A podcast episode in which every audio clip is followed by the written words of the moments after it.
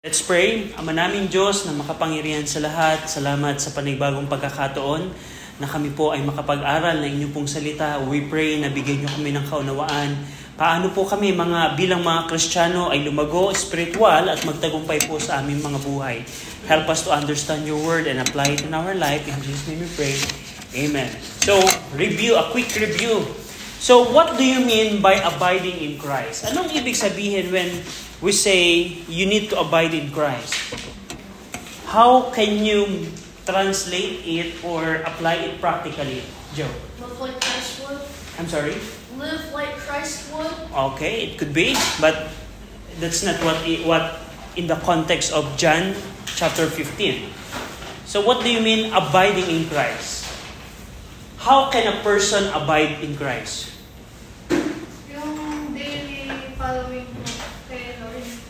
It could be then, but that, that's not what John 15 says. Ano ang ibig sabihin? What is the meaning by abide in Christ? Anyone? So nakalimutan na kagad? Already forgotten? Obedience Sir. That's it. Hi, hi Ariane. So when we say abiding in Christ, it means obedience, continual obedience in the word of Christ. So, yes, tama yung susundan natin ng Panginoon, tama yung gagayahin natin ang Panginoong Kristo, pero according sa John chapter 15, buksan niyo ulit. Open your Bible in John 15. John 15, verse 4, ang sabi doon, Abide in me and I in you, as the branch cannot bear fruit of itself except it abide in the vine, no more can ye except ye abide in me. Pero in, in verse number, anong, what, in, in the same context, you can see in verse number 10, if ye keep my commandments, if you go in verse 7, if ye abide in me and my words abide in you.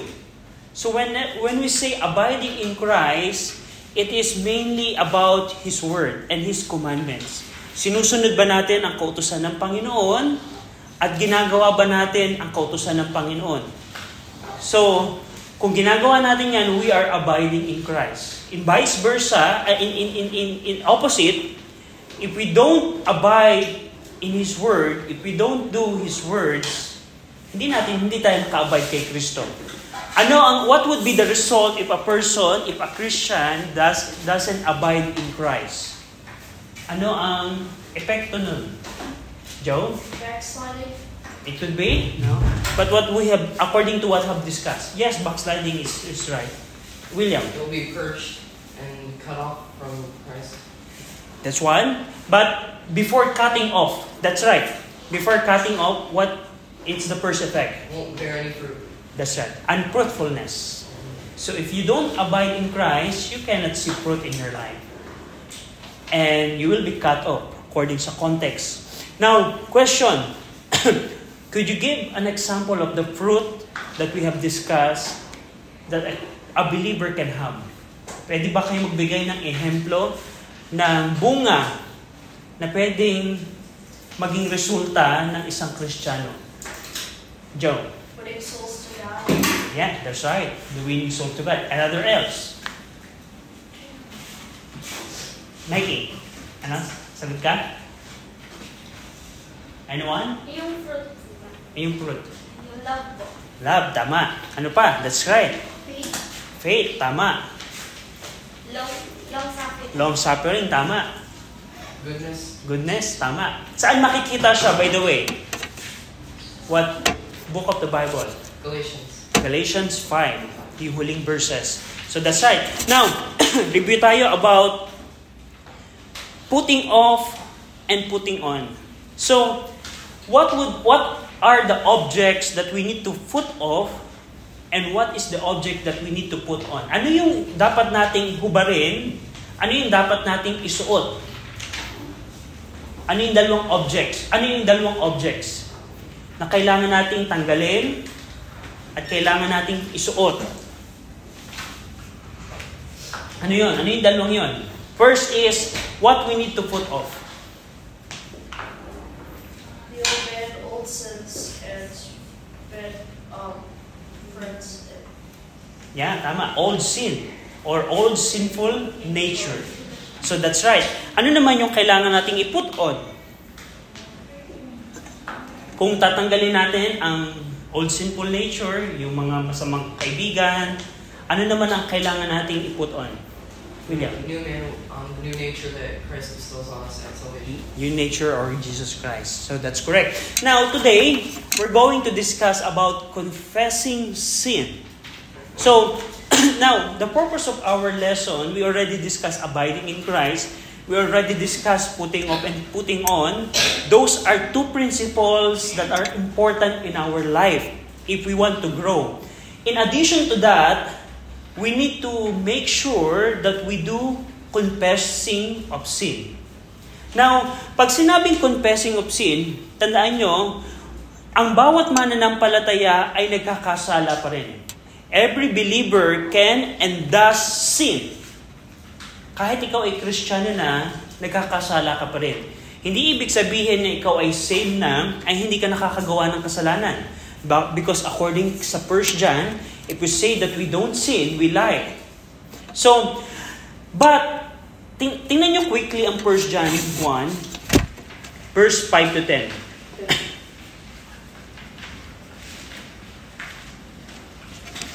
Confessing is sin. You can see that in 1 John 1, verse 5 to 10. Anyone would like to read it? Sino sa inyo ang gustong magbasa ng 1 John 1, verse 5 to 10? Anyone? Riniel. Gusto mo basahin? First John 1, verse 5 to 10. 5 to the top. Ah, yes. This then the message which, which have heard of him and declare unto you, that God is light, and in him is no darkness at all. If we say that we have no fellowship with, them, him and walk in darkness, we have light and do not the truth.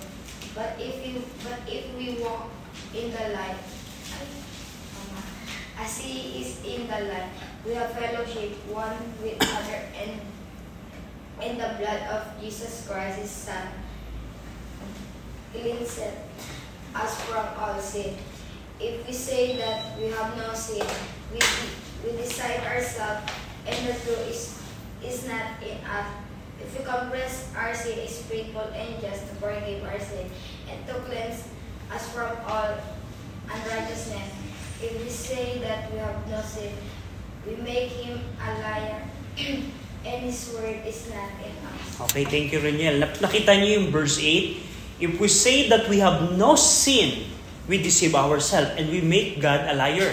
So, the reality is, as a Christian, if you are saved right now, pag sinabing save, ito yung isang tao na siya'y nagsisi na at nanampalataya sa Panginoong Kristo at nagkaroon ng pagbabago sa kanyang buhay. Yan ang isang taong ligtas. At kung ikaw ay isang taong ligtas, hindi ibig sabihin hindi ka na nagkakasala. If you are saved today, it doesn't mean that you cannot and does sin anymore. Every day of our life, we commit sin. If we say that we don't sin, we deceive ourselves and we make Him a liar. So, natural sa atin na tayo nagkakasala. Now, according sa ating binasa, if we commit sin, if we if we do sin, we are walking in darkness. According sa verse 5, uh, verse 6. Um, in verse 6, sabi doon, If we say that we have fellowship with Him and walk in darkness, we lie and we do not the truth. Verse 7, If we walk in the light as He in the light, we have fellowship one with another, and the blood of Jesus Christ, His Son, cleanses us from all His sin. Now, the whole idea of this is whenever a believer commits sin, it is something, it, it, it, it's, you, parang, parang sinasabi mo na ikaw ay lumalakad sa kadiliman. If a person, a believer, is committing sin, doing sin, it's you can liken it as a person that is walking in darkness. Now, ang tanong, paano ngayon tayo, kasi ang context nito, patuloy tayong lalakad kasama ang Panginoon. Now, ang, ang tanong, Can God walk with us if we walk in darkness? Pwede bang lumakad kasama natin ang Panginoon kung tayo ay lumalakad sa kadiliman? Pa- by the way, paano ang isang Kristiyano lumalakad sa kadiliman? Ating lesson. Pwede. Pero yung, yung pinag-aralan natin, how can a person walk in darkness? If he continue in doing sin. Whenever a person, a believer, ay nagpapatuloy sa kasalanan, which is ginagawa natin, tandaan nyo, lahat tayo nagkakasala. Ang ibig sabihin nun, lumalakad tayo sa kadaliman from time to time. Pero kristyano na tayo, pero from time to time, if we do sin and commit sin, we are walking in darkness. Now, ang tanong, ang Panginoon ba ay lalakad kasama natin kung tayo ngayon ay nasa kadiliman? Can, will God walk with us if we are walking right now in darkness? No. Of course, no. Because ang Panginoon natin ay righteous and holy. Now, how can we solve that? Now, to give you an illustration. Remember, every believer commits sin. That's first thing. So ako halimbawa, I lie. That because kahit ako'y Kristiyano na, even I'm a Christian, I can still lie. Halimbawa, nagsinungaling ako right now. It means that I am currently walking in darkness by doing, by lying. So, right now, I lied, and I am walking in darkness. Can God walk with me right now? No. Because God is holy and God is righteous and I am sinful. Pero according sa ating context, sa ating binasa, how can I go back in fellowship and walking with God? Paano tayo makakabalik? Kung ako ngayon ay nasa kadiliman dahil nagsinungaling ako, paano ngayon ako makakabalik sa paglakad kasama ang Panginoon? Joe? Confession of sins. That's it. And that's the purpose ng, ng third principle na pag-aaralan natin. Yung confessing of sin. Now, tandaan nyo, tandaan nyo, mga, mga kabataan, tandaan nyo, every time that we commit sin, whatever it is, even it's small or big, you are out of the fellowship of God. Just a small sin, you cannot walk with God anymore. And that's the purpose of confessing of sin. Whenever na tayo, hindi ibig sabihin, it doesn't mean na nakagawa na ako ng kasalanan, hindi na ako pwedeng bumalik sa Diyos. Doon papasok yung confessing of sin. Because if we do commit sin, you are out of the fellowship, you are walking in darkness, but there is a way to go back and come back in the fellowship by confessing of sin. Now, what do you mean confessing of sin? What's your idea about confessing of sin? Anong ideya nyo sa pagkumpisal ng kasalanan? Joe. Admitting to God your sin and admitting to the person who you sin against. That's it. Pwede yun. Anyone? That's correct. Anyone else? Any? Pwede rin. Turn around. Repentance. That's right. Anyone else? Confessing of sin is you name your sin before God. It's it's it's the reverse of making excuse about your sin. Now, pag sinabi ko, Panginoon, now, in, in, in the illust- going back to, to the illustration that I mentioned, I lied. What if I say it to God like this? I, I pray to God like this, Panginoon, kaya lang naman ako nakapagsinungaling. Sorry, Panginoon, tatawad sa aking pagsisinungaling. Pero kaya ako lang naman nagawa magsinungaling kasi gawa ni Aryan. It is a confession of sin. Why? Why? Why grace? It's not a confession of sin. Kasi parang hindi ka po seryoso, then may sinisisi ka po. May sinisisi ka. That's right. Ang, that's not a confessing of sin. Ang confessing of sin is something, acknowledgement that you, you did wrong against God. You will not make any excuse to God. And that's the nature natin. As an old sinful nature, We inherit it from Adam when Adam sinned. Who who uh, who was blamed by Adam when Adam commits sin? Eve. Eve. Who was blamed by Eve? The serpent. So that's our nature. Natural sa atin na pag gumawa tayo ng kasalanan, humahanap tayo ng pwedeng sisihin. Di ba? Kapag ka meron kang nagawang pagkakamali, ano, not, not pagkakamali, pag nakagawa tayo ng kasalanan, ang tendency natin by nature, if you observe that, that's natural. That's nature. That's our nature. You cannot help yourself by doing that. Natural sa atin na maghanap ng pwedeng sisihin. Halimbawa, halimbawa sa bahay, pagka pagka merong merong kaguluhan, sino yung una natin sinisisi pagka merong nangyaring masama, kasalanan? Maaaring kapatid natin. Di ba? By nature, that's what we do. Pero, reverse yan, kabaliktaran siya ng confessing of sin. If you commit sin, you need to confess it to God, and you will not name anyone or anything before God in your prayer. That's uh, the very essence of confessing of sin. And also the confessing of sin, it first is not blaming others. The second thing is you name the exact sin before God. And you have in the state that you fully acknowledge that you did wrong by yourself. That's confessing of sin. Na inaamin mo sa sarili mo na talagang gumawa ka ng kasalanan sa harapan ng Diyos. And that's confessing of sin. Now, by doing, now ang question, if we do that, can God forgive me? Will God forgive me? Huh? That's right. What if I did that two times? Nakapagsinungaling muli ako. Dalawang beses na. And then, nag-confess ulit ako sa Panginoon. Will God forgive me? Two times? Yes. What if ten times na? Ten times na akong nagsisinungaling. Nagsinungaling ako ngayon, tapos nagsinungaling na naman ako mamaya.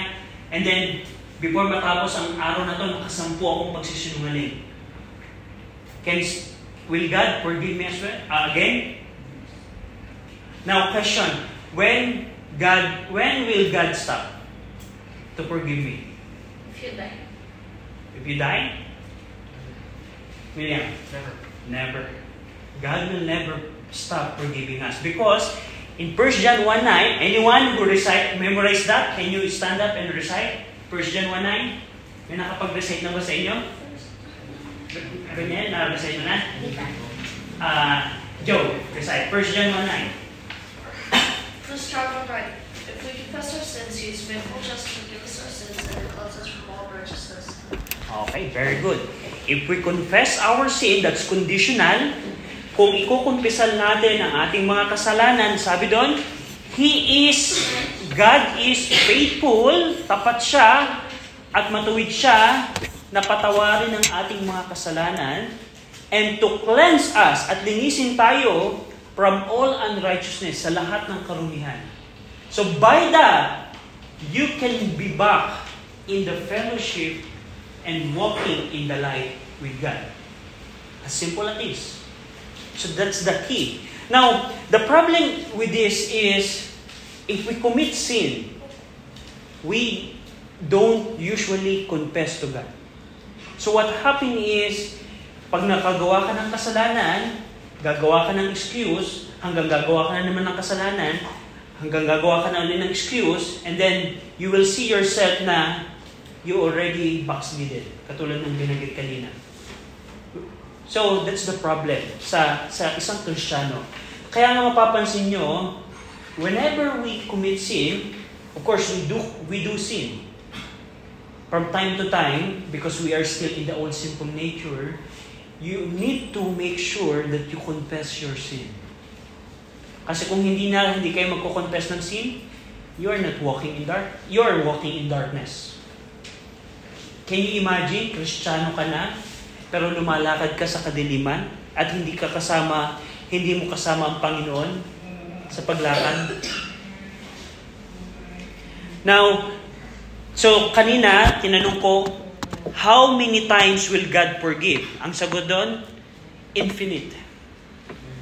That's that's the promise of God.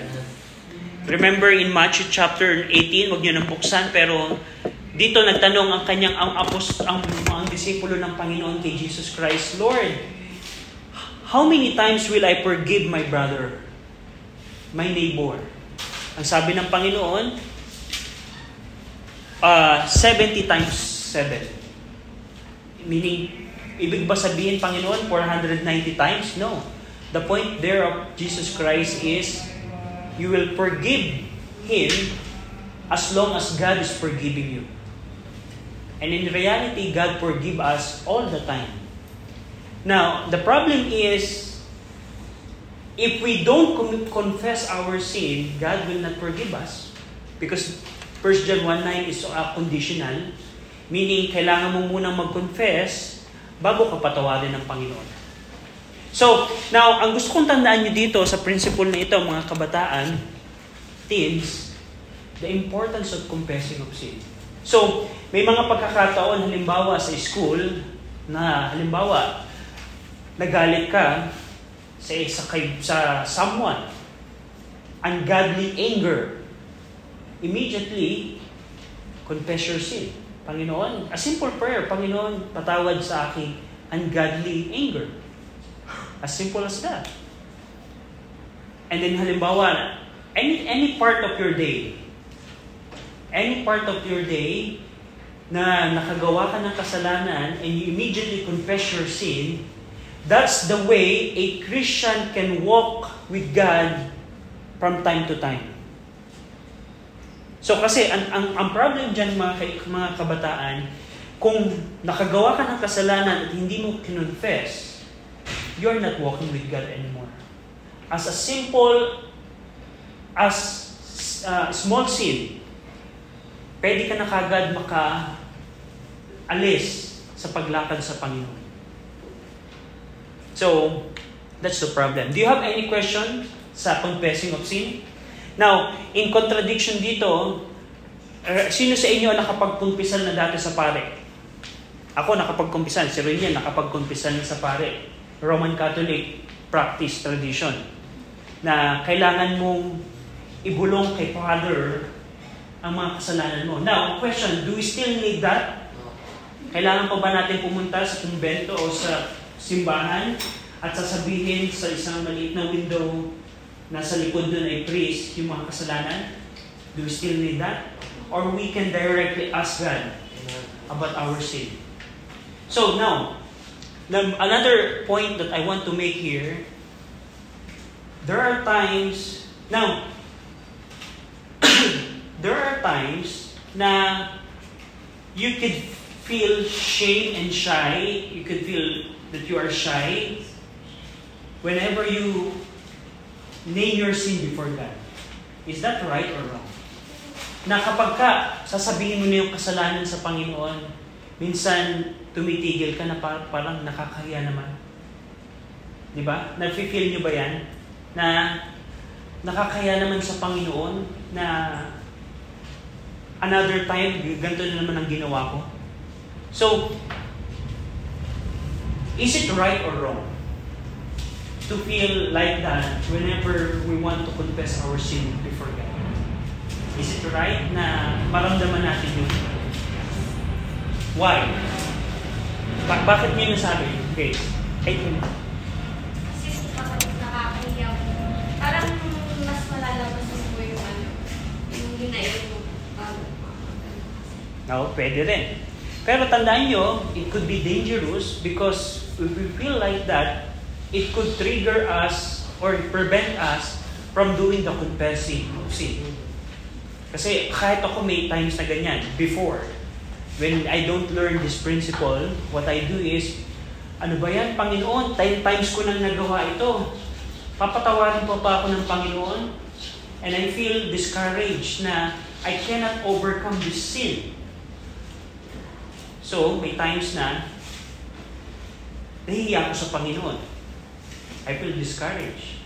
Pero hindi pala dapat yun. Kasi kung hindi nyo, tandaan nyo, kung hindi kayo magko-confess of sin, it will result being out of the fellowship of God. Now, the second point that I want to make in this principle is, so, if we can have a, a, a key to be back in the fellowship, kung meron na, kung pwede pala tayo makabalik from time to time sa presensya ng Diyos at sa paglakad sa Panginoon, kaya is it our is it our license to do sin from time to time? So pwede bang, ay pwede na pala akong bumalik sa, sa Panginoon from time to time kung magko-confess lang ako. So pwede ko nang gawin ang lahat ng kasalanan na gusto ko. Pwede ba yon? Ha? Chan, sa tingin mo, bakit pwede o bakit hindi pwede? Hindi pwede. Kasi alam mo, nagko-confess ka, dapat alam mo na yung tama, hindi Katulad nung sa, yung foot of Ah, Doon babalik yung repentance. Doon papasok yung repentance. Kasi kung part of confessing of sin is you don't do it hypocritically. Ay, sinabi ni Brother RJ na kailangan mag-confess para bumalik ako sa presensya ng Diyos. Pero on the back of your mind, I want to do this sin again. Do you think God will will accept that confession? Na magpe-pray ka na Panginoon patawad, pero on the back of your mind, gagawin ko ulit siya tomorrow. Gagawin ko ulit siya. Do you think it's, is it right or wrong? Is it a proper confession of sin? Not at all. Hindi siya tama. Kailangan tama yung puso natin na mali yung ginawa ko, and Panginoon, tatalikuran ko tong kasalanan nito. Kasi tandaan nyo, if you continue in the sin, in that sin, meron tinatawag na divine chastisement, pamamalo ng Panginoon, na merong magiging resulta ang kasalanan na yan. Tandaan nyo, every sin would have consequence. Even it's small or big. Merong, merong consequence. At yun ang mararanasan nyo. So, the another point na napapakinggan natin, tingnan natin dito, if halimbawa I commit a sin and I confess it, will I be back in the fellowship? Yes or no? Yes. But is the consequence of si- uh, will I still receive do, will I still receive the consequence of of the sin that I commit? Yes or no? Yes. So ang tanong ko, kung nag-confess ako ng sin, makakabalik na ako, di ba, sa fellowship sa Panginoon. That's what we establish. Pero ang follow-up question ko, matatanggap ko pa ba ang kaparusahan o consequence ng kasalanan ko o hindi na? Kahit pinatawad na ako ng Panginoon? Yes or no? Yes. Hindi ibig sabihin na you're already forgiven, you will be excused from the consequence of sin. Meron pa rin consequence na mararanasan natin tayo. Kaya nga, you need to be careful na huwag gumawa ng kasalanan. Kasi yung kasalanan na yan, merong consequence yan. Pero, God provided us how to be back in the fellowship. So, confession of sin. Do you have any question with regards to confession of sin? So, kailangan yung tandaan mga, mga kabataan, this is part of Christian victory. Na ang pwede niyong gawin from time to time, every time that you pray, you confess your sin before God. And not only every time you pray, after you commit sin and you figure it out na it's a sin, immediately pray. You don't need naman na uupo ka, hanap ka ng kwarto in order to pray. And that point, you can pray silently. Lord, patawad, mali na sabi ko. And the- on your mind, you can pray like that. So you will be back in the fellowship at, at that point. So, halimbawa, napagtaasan mo ng boses yung kaibigan mo, nagkaroon ka ng ungodly anger, pero na-realize mo na mali pala yun. So, kailangan ba na tatago ka muna para mag-pray? Pwede yan, pwede yung gawin yan, pero pwede din gawin on the exact point where you commit sin, You can pray silently. Kahit bukas ang iyong mga mata. You can do that. And that should be the principle of 1 Thessalonians. Tingnan nyo to. There are many kinds of prayers. And there's a, there's a prayer that is mentioned in 1 Thessalonians may iba-ibang klaseng pananalangin. Merong panalangin na silently, na ikaw lang mag-isa. Mayroong panalangin na congregational, katulad ng ginagawa natin sa church. Meron din kin- tinatawag na praying without ceasing. 1 Thessalonians 5.17, sabi doon, pray without ceasing. Manalangin ka ng walang pagkatapos, walang katapusan. Na paano nyo magagawang manalangin ng hindi natatapos? Ibig ba sabihin, buong araw ka nang nasa kwarto mo na nanalangin? No, eh, hindi ibig sabihin nito. Ang ibig sabihin nito, from time to time, you are in cons- continual communication with God. Halimbawa, nasa jeep ka, pwede kang manalangin doon. Panginoon, nagkaroon ako ng masamang pag-iisip patungkol sa aking klase, sa aking kaibigan, patawad sa kasalanan na yon. Halimbawa, ba, ah, halimbawa, nasa school ka, nakagawa ka na naman ng kasalanan. You can, you can have a continual prayer and confession with God. So, to God. So, that is the very essence ng prayer without ceasing. So, ang purpose natin dito mga kabataan, in order to grow in your Christian life, that is an important recipe, ingredient in your Christian life. Kasi ang, ang consequence nito, if you don't confess your sin, and you make excuses about your sin, sin will dominate your life. You feel na pang, ako'y nakagawa na ng maraming kasalanan, ako ba'y tatanggapin pa ng Panginoon? Panginoon, nagawa ko na naman to, nagawa ko na naman to. Paano ko makakabawi? Simple as confession of sin. Because God promised, if we confess our sin, He is faithful and just to forgive our sin. So that's confession of sin. Now, last, today, we're going to de- talk about pressing toward the mark. now, ano naman ang gagawin natin pagkatapos natin mag-confess? Philippians 3, verse 13 to 14. Anyone would like to read? Philippians 3, verse 13 to 14. William, can you read it? Philippians 3, 13 to 14. Brethren, I count not to have apprehended, but this one thing I do, forgetting those things which are behind, and reaching forth unto those things which are before, I press toward the mark for the price of the high calling of God in Christ Jesus. Okay, tandaan nyo, ang, ang Diablo, ang devil, will always remind us about, or accuses us in order to discourage us, to, to di- discourage our, or to disorder us about our sin.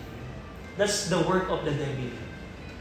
Na-try nyo na ba na nakagawa kayo ng kasalanan and then nag-confess na kayo sa Panginoon, ang, ang, ang, ang kapatawaran ng Panginoon ay nasa inyo na, pero meron ka pa rin guilty feeling na ako ba ay tunay na napatawad na ng Panginoon? Ako ba ay kaya pang magtagumpay in my Christian life kahit nakagawa na ako ng kasalanan na to? And that's the accuse, accuses of the devil. Because Satan is an accuser of the brethren. So ano ngayon natin, paano natin ngayon i-handle yon? We will press toward the mark. Meaning, forgetting those things which are behind, kakalimutan na natin yung mga nakalipas. Ano yung mga kasalanan natin nakalipas? And reaching forward unto those things which are before. Instead na magpasakop tayo sa nakalipas na mga kasalanan natin, na hindi na tayo makamove on sa kasalanan natin before, in the past, what we need to do is reaching forward what i- what is before. Ibig sabihin, yung mga nasa hinaharap. So, in application, in practicality, parang ganito. Um, ano kayang example na pwede natin gawin? Halimbawa, um, nagnakaw ako. For example, I stole something and the police caught me. And I was in I'll I will I I am in jail for probably in two years. Nakakulong ako sa kulungan. And then pagkalaya ko, of course, nakaka- nakalaya na ako. Pero hindi pa rin ako maka hindi ko pa rin maka-move on sa aking kasalanan. Is it right or wrong? In our in, in, in terms of our Christian life. Pero nakapag-confess na ako ng aking kasalanan. I already experienced the consequence of, consequence of my sin. Two, two year jail time. And I already forgiven by God. Pero hindi ako makamove on. Meron pa rin akong guilty. Meron pa rin akong hatred. Is it right or wrong? Wrong. Because you are not pressing toward the mark. So, that's the whole idea na yung confessing, confessing of sin and pressing toward the mark is para siyang package. They are both part of each other. Na pagkatapos mo mag-confess, of course, you are already forgiven by God, pinatawad ka na ng Diyos. Ang sunod mong gagawin, you need to press toward the mark. Kalimutan yung kasalanan na yon at lumakad ng panibago kasama ang Panginoon. Kasama ang Panginoon. Keep looking ahead, not behind. When God convict us of our sin, He, do, He does so in order to lead us to confession and cleansing and victory. Pero ang devil is nag accuse in order to discourage us and devour us. Now, merong pagkakaiba yung accuse, yung conviction and accusation. Yung pagkukonvict, yung pag sinabing conviction sa Tagalog ay conviction. Pero meron yung pagkakaiba yung akusasyon. Halimbawa, ganito. Aryan, halimbawa si Aryan ang nagkasala. Ah, ano kaya magandang kasalanan ng ano? Halimbawa, an example of sin? Huwag yun. Halimbawa, nagnakaw na lang uli. Halimbawa, katulad ng example natin, nagnakaw si Aryan. Pwede po ba yung ano, masyado po mas kasi may bata. Okay lang yan. Pero reading pornography. Ha? Reading pornography. Halimbawa, yon porno, pornography. Now, merong pagkakaiba ang accusation of the devil and the conviction of God. Ang conviction of God, sasabihin ng Panginoon kay Aryan, Aryan, mali yung ginagawa mo.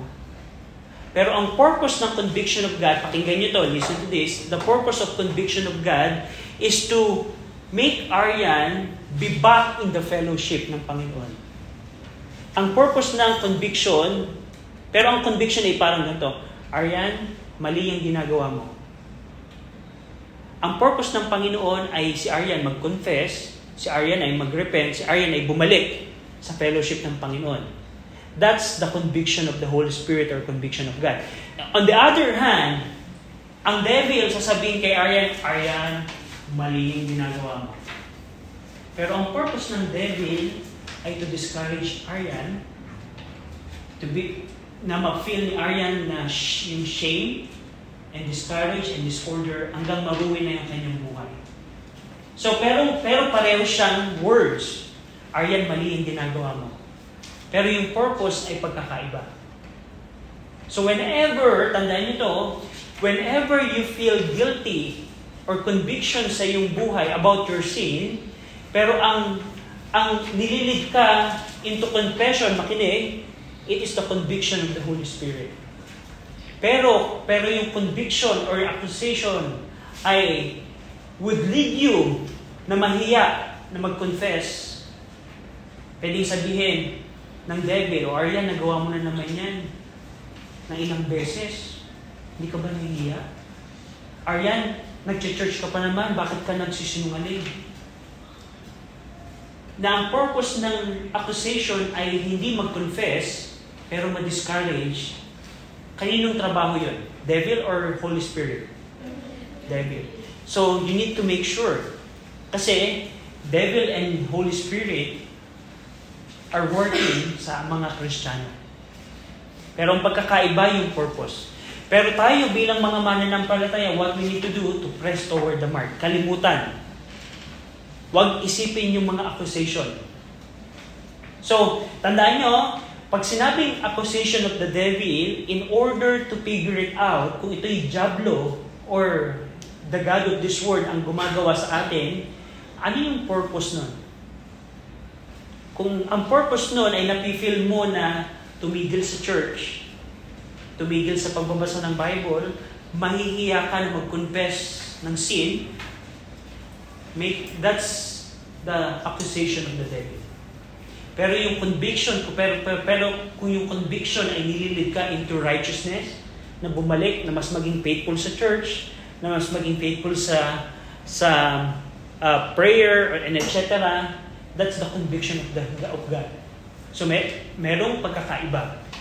Pareho yung influence sa believer, same influence pero different purpose.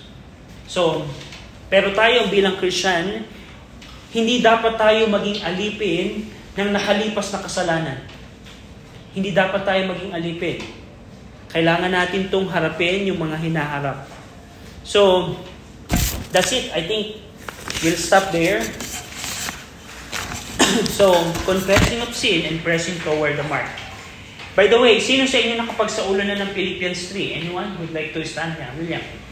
Philippians 3, 13, 14. Brethren, I count not myself to have apprehended, but this one thing I do, forgetting those things which are behind, and reaching forth unto those things which are before, I press toward the mark for the prize of the high calling of God in Christ Jesus. Philippians 3, 13, 14. Okay, very good. So, any question? Meron kayong tanong? No, apat na ang ating napag-usapan. Ano yung una? Abiding in Christ, putting off and putting on, confessing of sin, and pressing toward the mark. Yung dalawang pinag-usapan natin today, magkasama siya. Hindi mo siya pwedeng papaghiwalay. Kasi kung hindi, kung nag-confess ka ng sin, at hindi ka nag-press toward the mark, you're in danger of the accusation of the devil. Kaya may mga Christian, tingnan nyo. Kaya right now, may mga, may mga Christian na nakagawa ng kasalanan, hindi na sila bumalik sa church. Hindi na sila bumalik sa faithfulness nila sa Bible is because they didn't press toward the mark. So, we need to to make sure na hindi tayo maging influence, hindi tayo ma-influencehan ng devil in our mind. Because that's the purpose of the devil, to accuse us. Now, ano yung mga example, before we end, ano yung mga example ng accusation ng devil? Parang ganito. Ah, magche-church, magche-church ka na naman, eh, di ba? Ito yung pinanood mo kagabi. Magche-church ka, pero ito yung mga sinasabi mo sa mga kaibigan mo. So, ano yung magiging influence sa'yo? Mag-stop ka na mag-church. Pero hindi pala dapat yun ang proper proper response. What we need to do is i-confess natin yun sa Panginoon. Panginoon, patawad sa aking mga napanood kagabi, pero I want to go to church. I pray na you forgive me. I acknowledge that that's wrong. Forgive me. And then I want to be in the church. And what I need to do? We need to press toward the mark. Kalimutan na yon. So, ibig sabihin nun, pupunta ako sa church, kakalimutan ko yung aking kasalanan in the sense of merong repentance. Kasi kung, kung katulad ng binanggit natin kanina, kung nasa isip mo, igagawin mo na naman yon, it doesn't make sense sa Panginoon. Nasasabihin mo sa Panginoon, Panginoon, patawad sa aking panunood ng masamang panoorin ngayon, pero nasa isip mo, papanoorin ko ulit siya bukas. At magpe-pray ulit ako bukas. At papanoodin ko ulit siya bukas. There's no repentance. There's no pressing toward the mark. You are still enslaved of that sin. So, anong resulta nun? You will not grow in your Christian life. It always go back doon sa paglago natin bilang mga Kristiyano. So, kung wala, do you have any questions? Kung wala na, William, can you close us in a word of prayer? We thank you for um, this class that is meant to learn um, more about your word. We thank you for Brother RJ teaching us um, about Christian growth and victory. And we thank you most of all for your word, Lord, that shows us how to obtain Christian growth and victory. And I ask that you would help those that have not repented and believed to do that and obtain salvation through Jesus Christ. And I ask that you would help us to confess our sins and um, press for the mark, like um, your word commands us to. Bless our worship of you today, in Jesus' name. Amen. Thank